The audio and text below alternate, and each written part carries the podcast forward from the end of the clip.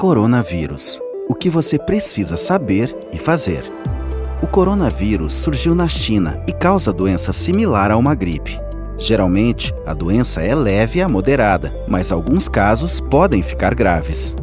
O coronavírus é transmitido pela saliva, espirro, tosse ou aperto de mãos.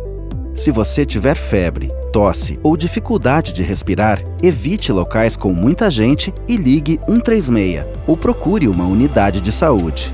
Para se prevenir, sempre lave as mãos com água e sabão ou use álcool em gel.